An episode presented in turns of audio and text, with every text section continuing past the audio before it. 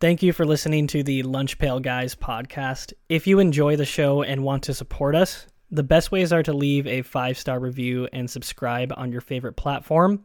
And follow us on Twitter or Instagram at lunchpailguys underscore.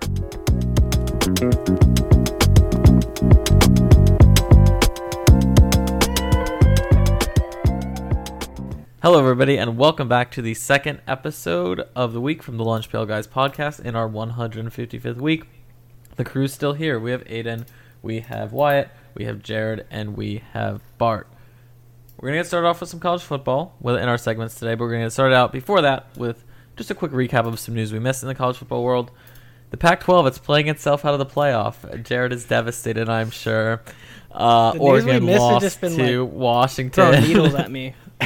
Mentioning the Cowboys, Unintentionally. now the Pac 12. Yeah, Notre Dame's Yeah, going to beat USC to put the nail in, nail in the coffin for the Pac 12. Sorry. Yeah. Yeah, sorry, I cut you off, UCLA. No, you're good. I mean, Oregon lost to the University of Washington. UCLA lost to Arizona. There's only one team with even an outside shot left who could make it in USC, who's currently ranked seventh, um, and has only lost once. But like Jarod said, they're going to lose to Notre Dame in a couple weekends, and the Pac-12 will be out of the playoff.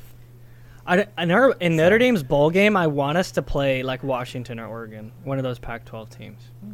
I don't want to. I That'd be fun. I don't want us to play a Big 12 team. I swear we always get paired with a Big 12 Yeah. team, and it's so boring. The, the Big 12 is the most boring conference outside of Oklahoma and Texas, or an ACC team. We better not not get an gonna ACC team. Oh, please not. ne- Yeah, yeah. Yeah. We're playing enough already. yeah, exactly.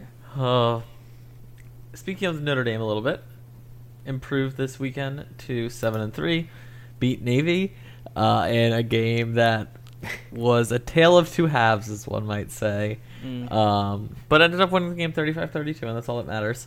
Um, so quickly moving on from that, we are now also just got the latest release of the college football playoff rankings. Top four remains unchanged. We have Georgia at one, Ohio State at two, Michigan at three, and we have TCU at four. And with that, I think we're gonna hop into our first segment of the episode, and it's a classic. It is the BCTOTW, as some people call it, or the Blue Collar Team of the Week. As any of you know who watch sports, one of announcers' favorite cliches is to describe a team as blue collar, meaning they are scrappy, they are hardworking. These are their words, not ours. We are just applying it to our own context. And to lightly poke fun at uh, these commentators using blue collar so much, we like to award a blue collar team of the week every single week.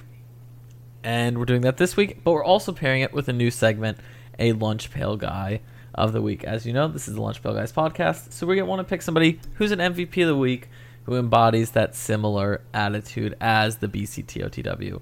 And to kick it off, Bart, you have both the BCTOTW and I guess the LPGOTW. So the Yeah. floor is yours. Dri- drive those those uh, acronyms home. People will, Yes, ha- will exactly. be thinking of them in their sleep. Um, for me, the blue collar team of the of the week this week is Vanderbilt. Uh, I know everybody Mm-hmm. always thinks blue collar when they think of Vanderbilt, Mm. but their performance this week it was gritty, it was plucky, it was stout hearted, it was unyielding. yes, I just started looking at synonyms on Google. Here's why. Uh, first of all, classic blue collar thing. They scraped by and they beat a ranked team. They beat number 24 Kentucky. So an upside is blue collar. They scored a touchdown in the final seconds. So a late game comeback, blue collar. Uh, clear commitment to the run. They gained 226 yards, or excuse me, 264 yards on the ground, only 184 in the air. They had nearly twice as many rushing attempts as passing attempts, and their QB barely completed half of his passes. All very blue collar things. And you know what else is blue collar? Shutting down quote unquote NFL draft prospect Will Will Levis. I'll tell you what. After the way this gritty defense locked him down, he's not going to be in very many draft conversations in the future. I mean, yikes. He actually, speaking of completing 50% of your passes, he actually didn't even do that. I thought that was pretty funny. Wow. Um, they lost the penalty battle. They lost the turnover battle. They even turned it over on downs more than Kentucky, and they still won. Blue collar. As far as lunch pail guy, So undis is undis. Yeah, exactly. blue collar. no, it's it's winning despite you know having struggles. gotcha. You know, okay. not n- not necessarily being placed in the easiest situation and still coming out on top. Okay. Anyways, lunch pail guy for me this week. Well, what's more lunch paily than putting your head down and just getting it done, even when people might not notice? My my pick is Chase McGrath. Who of you know who that is off the top of your head? Probably nobody. That's Tennessee's place kicker. I picked him because in a game where Tennessee scored nine touchdowns and they won by 42 points, who do you think is noticing their kicker? Nobody. But he got the job done. He had seven extra point attempts, seven conversions. He comfortably hit a 48 yarder, which I looked it up. Apparently, 60% only of college kickers make that. So I just appreciate him as being a lunch pail guy because nobody cares about the kicker when you're blowing teams out. But he came in and he literally didn't do anything wrong. He made every kick. So I thought that was cool. Yeah.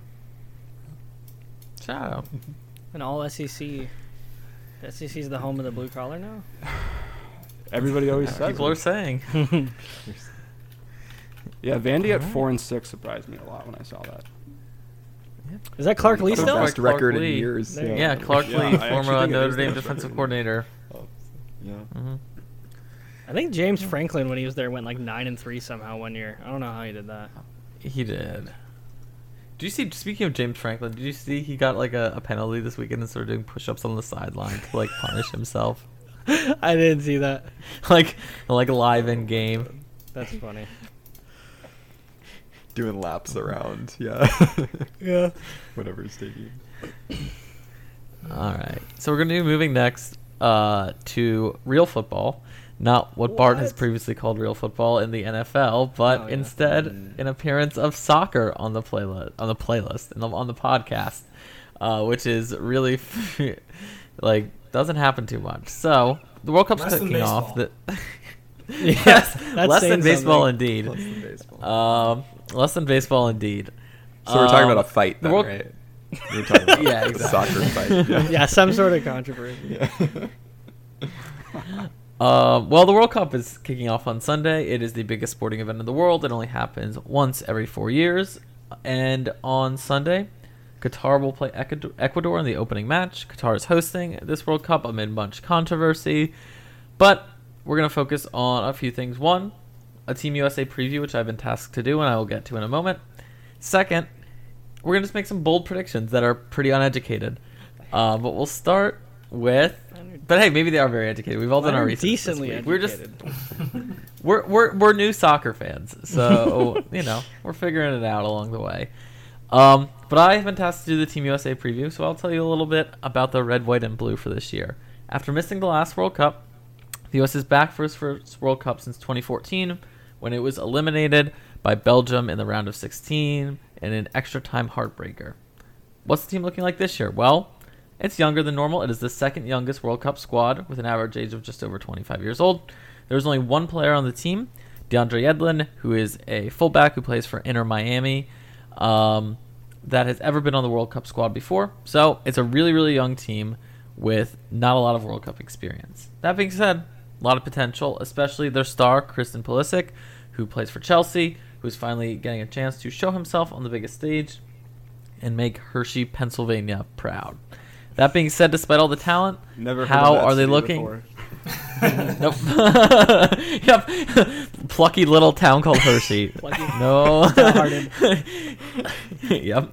Unyielding. Um. Go for it. For Um, but despite the talent and youth, how does the team look going into the World Cup? Truly awful. They didn't score a goal in What? either of their two warm-up games against Japan or Saudi Arabia. In fact, they only had they didn't even have a shot on target in their game against Japan in the warm-up. So they are looking terrible heading into the World Cup. but we'll see. Saudi Arabia and Japan are both in the World Cup, so they're playing high-quality competition, but they lost 2 nothing to Japan, tied Saudi Arabia 0 0. Again, no shots on target in the game against Japan. So, you know, maybe they're just getting the bad games out of the way before. That's what I'll say.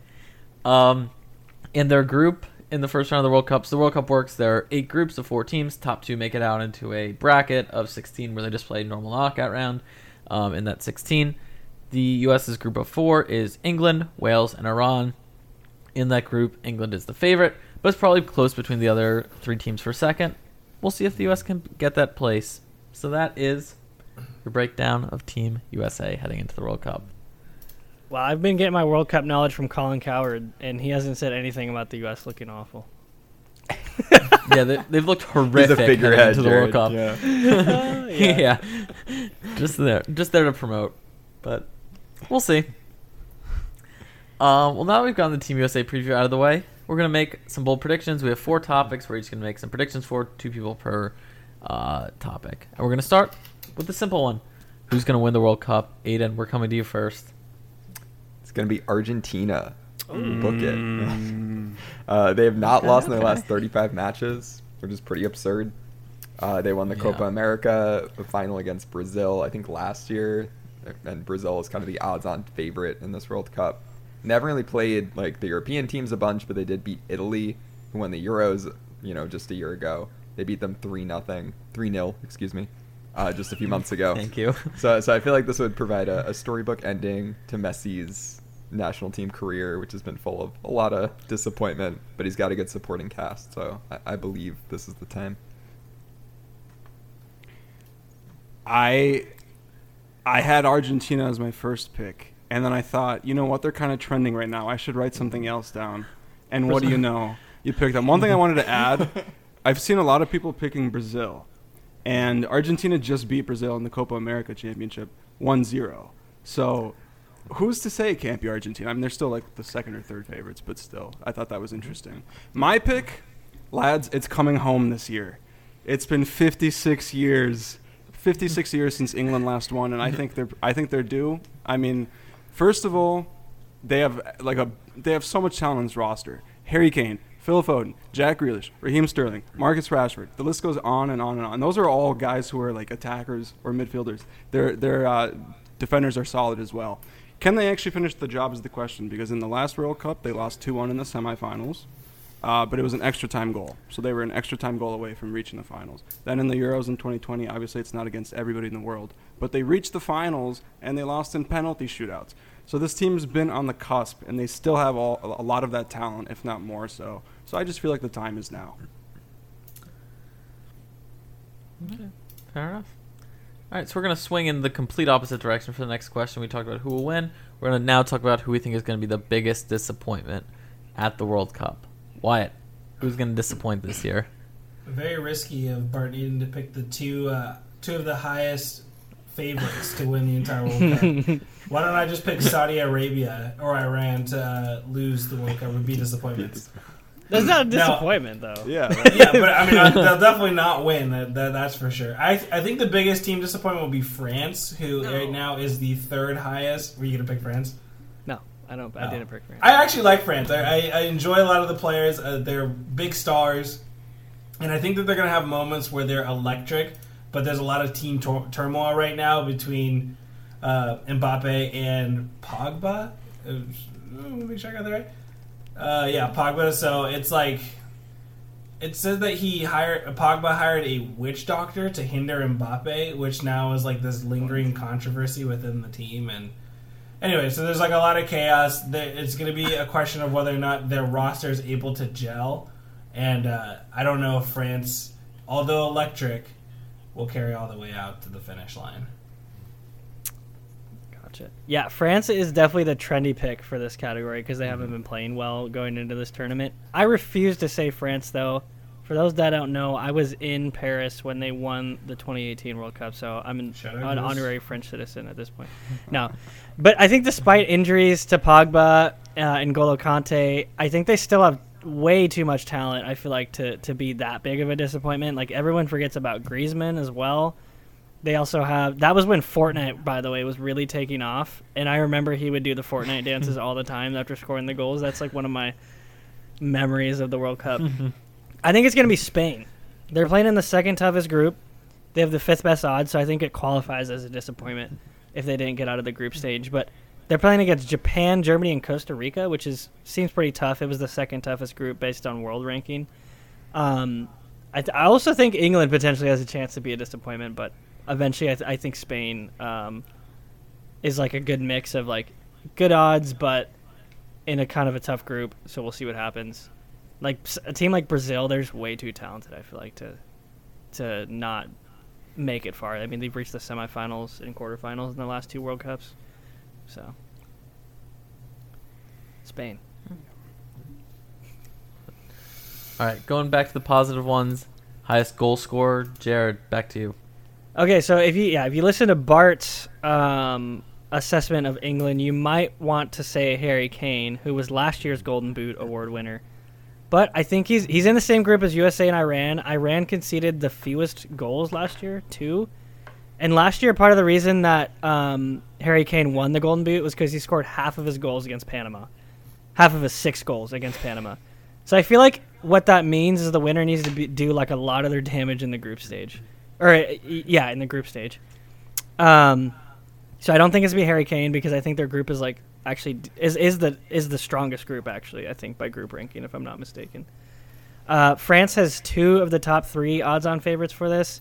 I think they're going to take goals away from each other. So I'm going to say Memphis Depay of the Netherlands. They are likely in they are in the weakest group of the tournament, uh, Group A, which has like Ecuador. Um, who else is in that group? Saudi Arabia. Somebody like that. Qatar. I think Qatar's in that group. Sorry about that. Anyway, he's played well internationally, even though he comes off the bench for Barcelona. Uh, I'm told that the Dutch media is very high on this team, according to the Athletic. and kind of a fun stat: they have never failed to make it out of the group stage of the World Cup. They've made it out of the group stage every time that they've been in the World Cup. So That's they haven't even crazy. lost a match since 1994 in the group stage. So very impressive. I That's crazy. I think that means he's going to get a lot of reps. He's in an easy group, so there's a lot of chances to score points, and that's where you can do most of your damage. Get like a hat trick or something. So that's my pick, Memphis Depay of the Netherlands.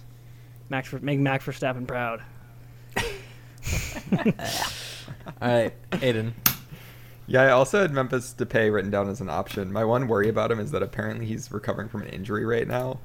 Uh, as are a bunch of the stars of this World Cup, it seems like, because it's like a mid-season thing. Mhm. It seems like a lot of guys are kind of beat up, which is interesting. But but he definitely seems promising.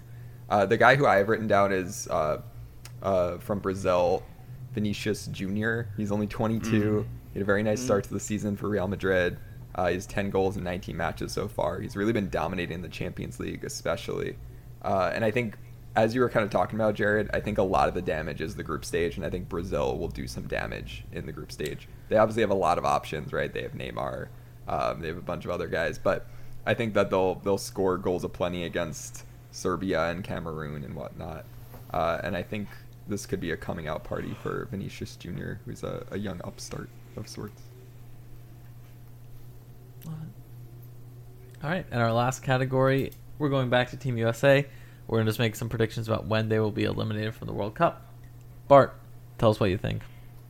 You said a lot of the same points that I was going to make in your preview, so I don't, I don't want to rehash it too much. I think their absolute ceiling is a first round, uh, like round of 16 exit, um, because England's in their in their group as we've talked about, so they will be at best the second best team, and all all accounts seem to indicate that the Netherlands would be the team that they would play in the first round, and the Netherlands are going to be really good. Apparently, I don't see them beating them, but honestly, like with Wales and Gareth Bale, uh, Iran have like some low-key, re- really talented players as well. I wouldn't be surprised to see the USA go like draw, draw, loss, or draw, loss, loss, or something like that, and not even make it out of the group stage.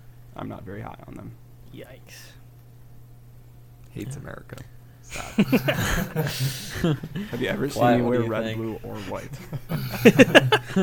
Well, the United States men's soccer team does not have a history of being like successful. So I agree. With, I agree with Bart. It did look like to me through CBS. Uh, I found that they were probably going to most likely they were going to be matched up with the Netherlands. So right now, given the betting odds, does not look good for the U.S. to make it out of the round 16. Yeah. Well, we'll see how it goes. You can tune in uh, on Sunday to watch the first match. Uh, we're gonna move back to American football now for our next segment. We're gonna do a just a little mid-season digest, um, where we have five teams that are just sort of having like weird years, and we're just gonna say where we think they need to go from here. And first up is the New York Giants. Unsurprisingly, Wyatt is taking the Giants. Tell us what you think about them. Well, you know, this year is an incredibly surprising year for the Giants. Even as a Giants fan, I was expecting us to be picking within the top five. Um, not that I didn't believe that we had talented players. I thought Andrew Thomas was a stud. Saquon Barkley is obviously a stud. They have uh, changed around the offensive line, and when Kadarius Toney was there, I thought that the Kadarius Toney, Kenny Golladay, and Wan'Dale Robinson were going to be a decent wide receiver group to be able to make some like flashy, exciting plays with a Brian Daboll offense. But I did not expect us to kind of turn out to be as good as we are now. So I think going forward, uh, here's a couple things. Very sober analysis. I think that the GM Joe Schoen not trading for a wide receiver at the deadline does kind of give me an idea that they are very realistic of where we're at. It is not quite quite the uh, situation where we trade all of our assets to kind of make a playoff championship push this year because I don't think Daniel Jones is still the quarterback of the future like I said when I was watching the Giants game in MetLife, every bad play was like the end of our season for every Giants fan sitting around me. They're like, ah, throwing their hands up in the air. I, I swear it was like we just lost the Super Bowl, but instead it was like now instead of being, we was just an incomplete pass on second and eight, and all of a sudden like our season is over. So I don't think that there's really a belief that Daniel Jones will carry us into the future. I think looking at the tankathon right now between who is actually going to have one of the top picks. I can see us trading up with Las Vegas. Let's say let's trade up three first round picks. That's trade your asset time. Three first round picks. You get the quarterback of your future. If Houston doesn't get a quarterback, maybe uh, CJ Stroud is available. Maybe Bryce Young is available. If not, maybe you can trade with Chicago at six and see if like you can land, um, you know, a Will Levis or a Hendon Hooker or something like that and develop him. But I would look to either have this pivot year with Tyrod Taylor go after this next season, and then get some really like a really big offensive player, so one of the Ohio State wide receivers, get it to easy pick, and then kind of the year after that. But this is a good quarterback draft, so I would like to see them collect some picks and maybe trade up. Fair enough. And resign Saquon Barkley. Right. And resign Saquon Barkley. Uh, all right, I'm up next with the Atlanta Falcons. Um, here's the thing with the Falcons. I feel like if you told them at the beginning of the year there would be a game out of first place in the NFC South with like kind of a legitimate shot at the playoffs, they would be ecstatic coming into the season. I think this was a team with relatively low expectations. They traded away Matt Ryan, their longtime franchise quarterback, who led them to a Super Bowl appearance. They had a new head coach, Arthur Smith, and an unproven quarterback in Marcus Mariota, who's one sort of stint as a starter Tennessee hadn't gone well, and then he had some time with the Raiders, with you know, um, where he didn't do anything super special. But this team has been pretty competitive in their division, even though they don't have a winning record right now. The NFC South, one of the worst divisions in football. But again, Falcons still a game out of first place. But I think that they like the best way to frame the season is as a sort of better than expected transition year. Mariota has been serviceable. The team overall has been good enough. Um, and they should therefore be sort of all in on this year going forward, trying to make the playoffs, but with the recognition that they probably shouldn't be in complacent where they are because they're not that great a team. This past week showed why they're not that great a team. The loss to the Panthers was awful. The Panthers are one of the worst, worst teams in football, and it showed that this is like not a complete team.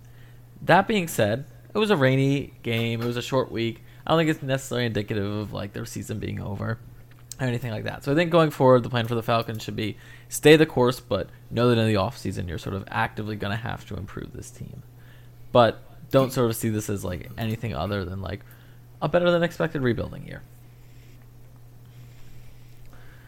All right, next thing we have is the Saints. Aidan, tell us what you're thinking about the Saints at midseason. Yeah, the Saints are such a confusing team. I mean, they were mediocre last year. They've been bad this year, but they have moments where they just look like kind of good or like at least solid. You know, like last year they dominated the Bucs, the defending Super Bowl champs, twice. They blew out the Raiders, who obviously the Raiders are not good this year, but they blew them out 24 nothing a few weeks ago. Like once in a while, their defense just looks un- like dominant, and their offense is good enough to carry them.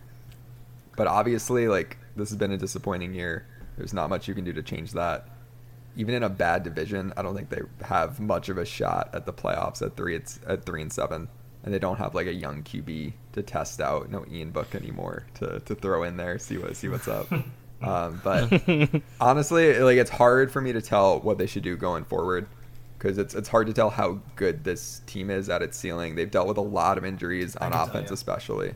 Yeah, Wyatt is not a fan of the Saints, um, but like they lost their starting QB, Jameis, who has had his eye surgery, is obviously you know going to be great when he eventually gets his time in there.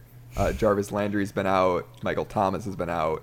Alvin Kamara missed a game. Trevor Penning, their first round uh, tackle pick, has been out. Chris Olave is like the one kind of bright spot. Uh, and on defense, they've got a lot of talent. You know, they have Demario Davis, Cam Jordan, Marshon Lattimore, Tyrann Mathieu. They've just been super inconsistent. Uh, so I feel like what they should do heading into next year should be informed by how they close out this season, right? Like, do they show any signs of improvement? But it's obviously time in this offseason or going forward to look for a new QB. It's not Andy Dalton or Jameis Winston, uh, but they don't have a first rounder this year, so it's not really peak time to to cash in on this this good draft class.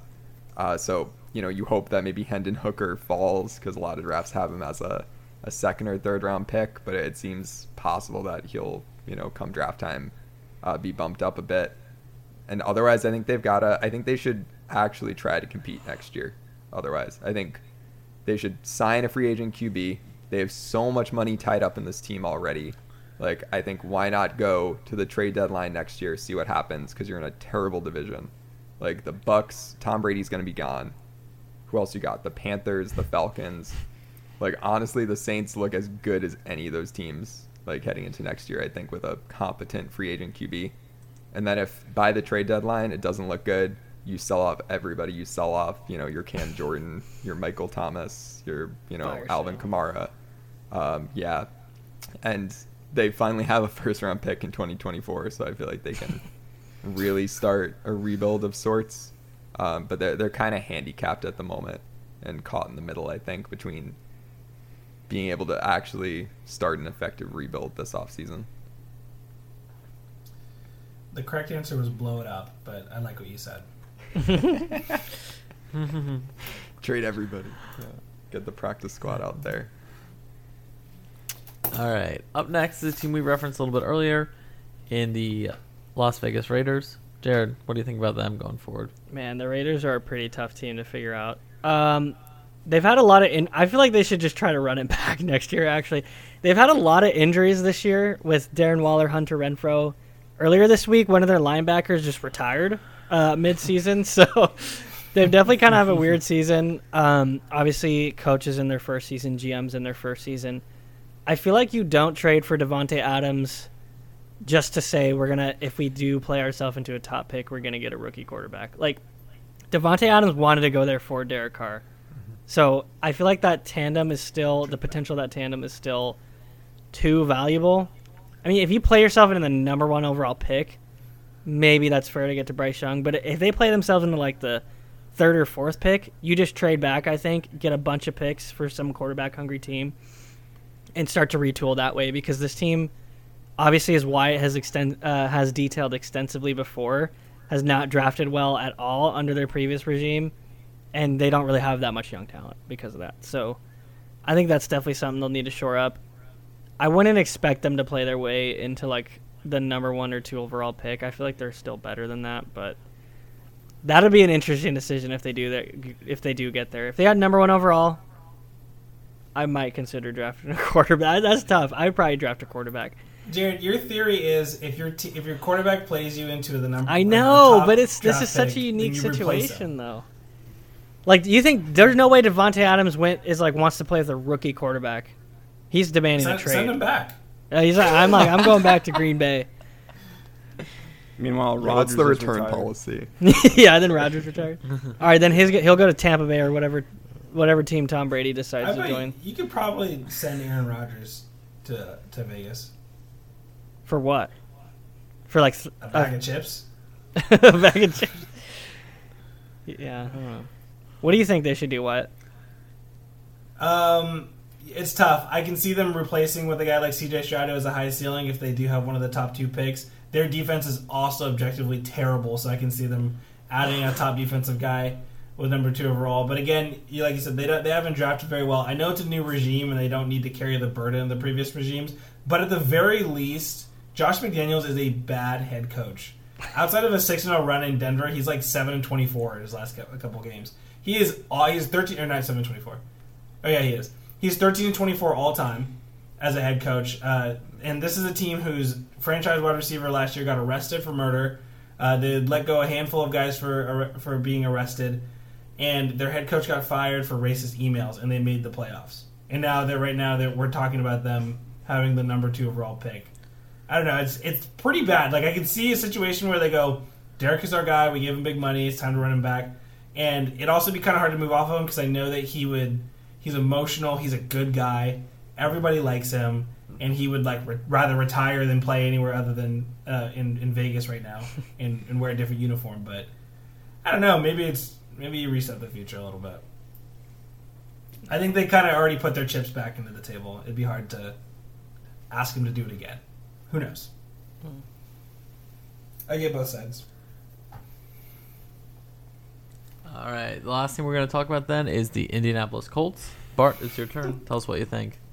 Uh, yeah, the Colts are basically a combination of a lot of things that all, all four of you have already said. Uh, to me, the Colts right now are just about enjoying the ride to the end of the season. they are bad, but they're not bad enough to tank for one of the top quarterbacks, and they clearly do need one of the top quarterbacks. I think three or all four of you mentioned potentially drafting a quarterback. If that tells you anything about how starved teams will be in this draft, uh, fortunately for the Colts, their offense is dead last in offensive EPA. It's not just a quarterback thing; they need help everywhere. I will say this: I think it's pretty telling that they dra- or not that they drafted that they hired Jeff Saturday. I mean, it was like a clear move to try to tank. They hired a guy who whose top coaching experience was in high school. Then he handed off play calling duties to a guy who's never called plays. The fact that they won against the Raiders, I think, has inspired some fans. But as we just said, the Raiders are not good. I don't think that win means anything. So I think like they put Matt Ryan back in. I wouldn't hate seeing them actually start Sam Ehlinger a few more games. He's only started two games ever in his career, just to see what he's got, even if it's only as a backup. Matt Ryan has not played for two of the games. He's still second in quarterback turnovers this year. I don't need to see more of Matt Ryan, even though he was the quarterback who won the game for the Raiders again. But more importantly, I think they should try to see if maybe Jeff Saturday is actually going to be a long-term viable head coach for them. Like if they actually win a few games uh, in the rest of the season, that would be meaningful. They have the second toughest remaining strength of schedule I saw. So I don't think they're going to be good. Or yeah, I don't think they're going to be good. But I also don't see them tanking enough to get C.J. Stroud or Bryce Young. Then when it comes to the draft, you just gotta. I mean, you gotta get like the best available offensive talent because they need to plug holes everywhere. Um, and then maybe like agent or Aidan was saying, free agency for quarterbacks might be viable. Um, but yeah, the the Colts are another team that are like kind of. They seem like they're going to be stuck in mediocrity for a little bit. So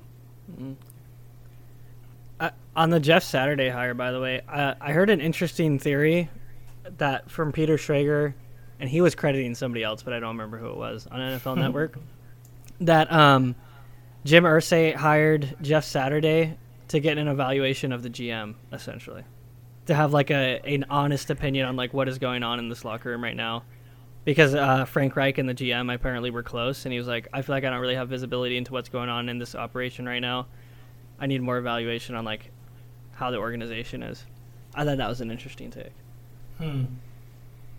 Jeff Saturday is an inspiration to high school coaches across the globe.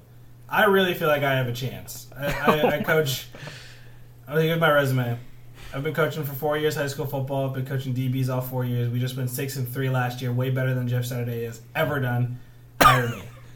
Jeff Saturday's undefeated as an NFL coach. That's been that's, I could be too. I could, I could be undefeated my entire career. Can you imagine the things I could do that Jeff Saturday uh, did? You know, they need to find like an old quarterback to trade for. What? Who's the old disgruntled like out of his prime? That's what they guy? just did. The- They've- they've know, done that they the last two doing it. seasons. It hasn't worked. doing it.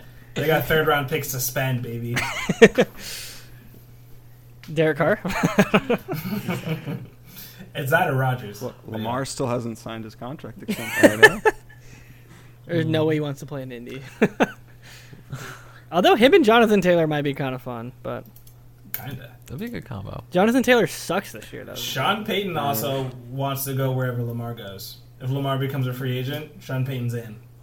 Dude, I wish I could be a retired head coach who would just wait for prime opportunities and then be like, oh yeah, I'll take that. Urban Meyer. No, All right, we got one last cl- quick little segment. Speaking on the cornerback veins, Wyatt, Uh, I'm gonna go to you. I hear you want Aaron Rodgers to be benched. Sure. Explain. What an intro. okay, um, the, the question is Is it on the table that the Packers begin to pivot to Jordan Love? I think it is absolutely on the table to begin to pivot away from Aaron Rodgers. Uh, right now, this team, as it stands, just broke a five game losing streak. And, we're to, and, and the idea is that they're not dead, they're back, they have a chance. When quite honestly they played the best game they've had all year. And the cowboys have played one of the worst games that they've played all year outside of probably one of the first couple first week or so this team this packers team will not break 10 wins and if it's a short leash the ice is thin and everything is kind of ready to cave in the second that the packers lose their next game jordan love should be taking first team reps the, the next practice that they go to it, it, it is entirely on the table that not only one, you have to assess what Jordan Love is. That he was a first round draft pick, so he's either going to be due a lot of money. He's either the quarterback of your future, or you decide to kind of pivot off of him and trade him away to a team that might want to see what they can do with him and and maybe form him into something else. Otherwise, you just you you literally wasted a first round draft pick. I know Aaron Rodgers the last couple years has been fantastic with two first round picks, but otherwise, like I mean, what what else was the point? You got to find something to do with him here, and I think it's entirely possible that that Aaron Rodgers is kind of falling on the other side of the cliff here, cliff here, and I'm kind of losing a little bit of his touch right now. Let's look at the other four and five win teams in the NFL. The Commanders. Do we respect them? Lucas might. Do we uh, care about them? Do we think that they're a good team? The Cardinals, the Rams, the Falcons, I know we, we literally just talked about the Falcons in a rebuilding segment. The Patriots, the Colts, who we just talked about in a rebuilding seg- segment, four and five win teams. Do we have any respect for any of those teams? No, there's no resounding yes. Why should we? Patriots are five and four.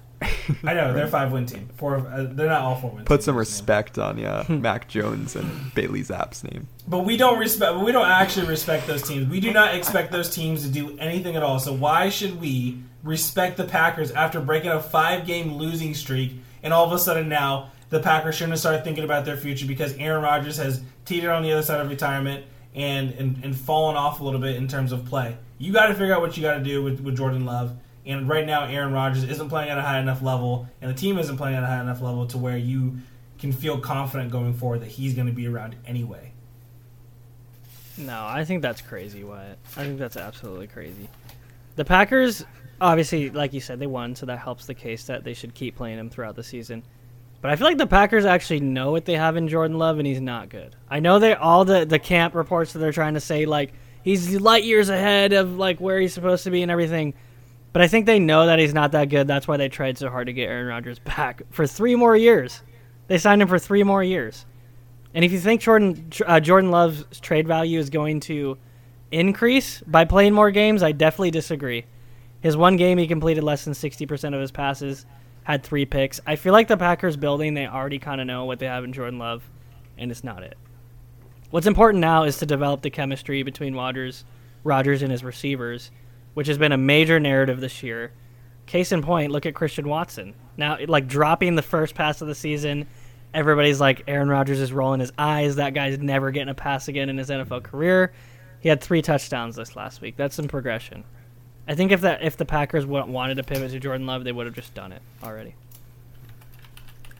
Also, in the case that they do think, or they're still trying to evaluate what he is, in the case that they, you know, aren't already convinced that he's bad, like, are they so convinced in his potential that they're just going to totally give up on Aaron Rodgers? Because you know, as soon as they put in Jordan Love midseason, Aaron Rodgers is out. I would be shocked if Aaron Rodgers, with the amount of like pride he has and his kind of cockiness if he would ever come back and start for a team that benched him in favor of Jordan Love. He doesn't have to come back and start. They can move away from him. I mean, sure, but do, do you we think, think that the game that the cow that they play against the Cowboys is sustainable? Because Christian Watson literally had like a Randy Moss stat line. He had four catches for 177 yards and three He's touchdowns. Keep it up, yeah. What Christian Watson's season total is 195 total yards. 107 of those came came uh, against the Cowboys. Because Rodgers doesn't career trust him. He doesn't trust any of career total. receivers. Okay, but like, is this all of a sudden going to blossom into the like another big connection? Does Aaron Rodgers have time for them for these young players to develop? What's Like, his choice? the- he they won. His other choice is to force a way out, which he hasn't done. He won one game, and after a five-game losing streak, and we are blocking out room in, in Wisconsin for a parade. They're they are not a good team, and there is no way that they don't go on another. There's no like there's no guarantee that they're not going to go another four-game lo- or five-game losing streak after this. They can finish. I mean, they they are not competing. The Cowboys were in full control of that game up until Mike McCarthy did what Mike McCarthy does, and it, which is his dedication to coaching malpractice. But I mean, otherwise, like, no, I'm serious. Did, look, in overtime on third and four, why are you not running the ball? Why are you? Why are you? Why is your option to go for a quick slant if you're going to go for it on fourth down anyway? Yeah. And that ball was changing sides on so many times. Like that, that was like the goofiest, most inconsistent game I've ever seen from both sides. Where you know Aaron Jones is losing the football, there's an interception, Dak Prescott's throwing interceptions, people are losing the ball all over the place, and it took an overtime win where Mike McCarthy blew it again, uh, and we think that that's supposed to be sustainable, and this is like a building block for them. I would I would go more the other way that this is a an, an anomaly, and it's more likely than not that this team goes on another five game losing streak than they go on a winning streak of any capacity. Then why not wait until you're officially eliminated with say three games left in the season and then Because start need Jordan Love because you can say that. Three game a three game evaluation in garbage time is not really going to be the way it goes. In garbage time, he'll be playing the whole game. It's not garbage. No, time. garbage I time We've already seen him play in in the preseason. We've already seen like the what he's shown so far isn't great. on. I mean, Yeah, not what, what, evaluating what do you what rate else do you think you're going to see from Jordan Love that you haven't already seen? Okay, maybe the it's- Packers it's have not seen it all. It doesn't have to be Jordan Love. If anything, What? he goes out Then there. who's it, who is it then? It- no, if anything, he goes out there and he stinks, and the Packers can go, and maybe they rebuild, and maybe they decide Aaron's going to come back, and they're going to use a, a pick on a wide receiver, and they decide He's to get not better. going to come back though. It's just uh, you cannot then convince fine, me. Yeah, good there's no riddance. way. then you use your pick, and you get the quarterback. They're your also not going to pick a wide receiver when they never have when they've had the opportunity to. I mean, why? Well, who else do they have to pick? Their defense is full of first round picks. I mean, what else are they They'll gonna pick a do? running Pick another back. D tackle or something like that. Like, Yeah. I just look. Either way, I think it's a win-win for the rate for the for the Green Bay Packers. If Jordan Love plays and he's awful, and you know that he's awful, and when maybe another team decides they want to trade a fourth round pick for him, whatever, whatever happens to him, whether he gets cut and he walks and you get nothing for him, at the very least you get a top pick. You can either Aaron Rodgers is going to come back, you say we're going to use that pick on a wide receiver, boom, he comes back, you have a nice wide receiver, you run it back again, or he says screw you, I'm going somewhere else, and now you have a top ten draft pick, and you can go and maybe get the next quarterback of your future, and you can truly bounce between three Hall of Fame quarterbacks. But either way, either Jordan Love is successful, and you're like, okay, this is pretty good, or you know, it, it's the opposite, and you can just retool for the for the year after that. I feel like there's no way the Packers are committing to that when they, they just signed him to a three-year, hundred fifty million dollar contract extension. They're trying to win in that window. And if he wants to continue to play, play football, somebody will take him. And if he doesn't want to play football, they've they've written some things into his contract that will uh, void when he retires. Either one. I'm not afraid of that. I don't know. No one's gonna if he doesn't look better. No one's gonna take on that fifty million dollar contract at least for next year, which is guaranteed. The Colts right? will. Mm, that would okay. That'd be interesting. I bet you the the Packers are gonna have to pay a bunch of it if they trade him, as far as I can see. But, but maybe maybe Jim Irsay and Jeff Saturday, don't the new brain trust, would, uh, would allow it. I think there are plenty of teams that would take him on. I think the 49ers would take him on too. The 49ers? I don't know. Yep, I think s- the 49ers I think would they take still seem too. invested in Trey Lance. I think I but- could see the Jets taking him on. Tennessee. the Jets. A lot of teams. Tennessee, Yeah. maybe. I don't know about the Jets. Uh, Zach, off, Zach Zach Wilson's awful. Then then what? Carolina. C.J. Stroud. They're dumb enough. I consider Yeah, Carolina. they they might. All right. We're not taking Aaron Rodgers. I'm just joking. We would take Aaron Rodgers if you want to. If you want to appear on this podcast once, you're definitely Oh, Those welcome. bridges are burned. Yeah, exactly. He's gonna hear this and definitely gonna remember that. Um, hopefully, y'all enjoyed the episode. Though, if you did, please follow us on Twitter, Instagram, or TikTok at lunchpailguys underscore. Give the podcast a five star rating on whichever platform you listen to. And stay tuned for our episodes next week where we preview topics about sports because I don't know what the topics are yet because the games have not. but join us next week. Thank you.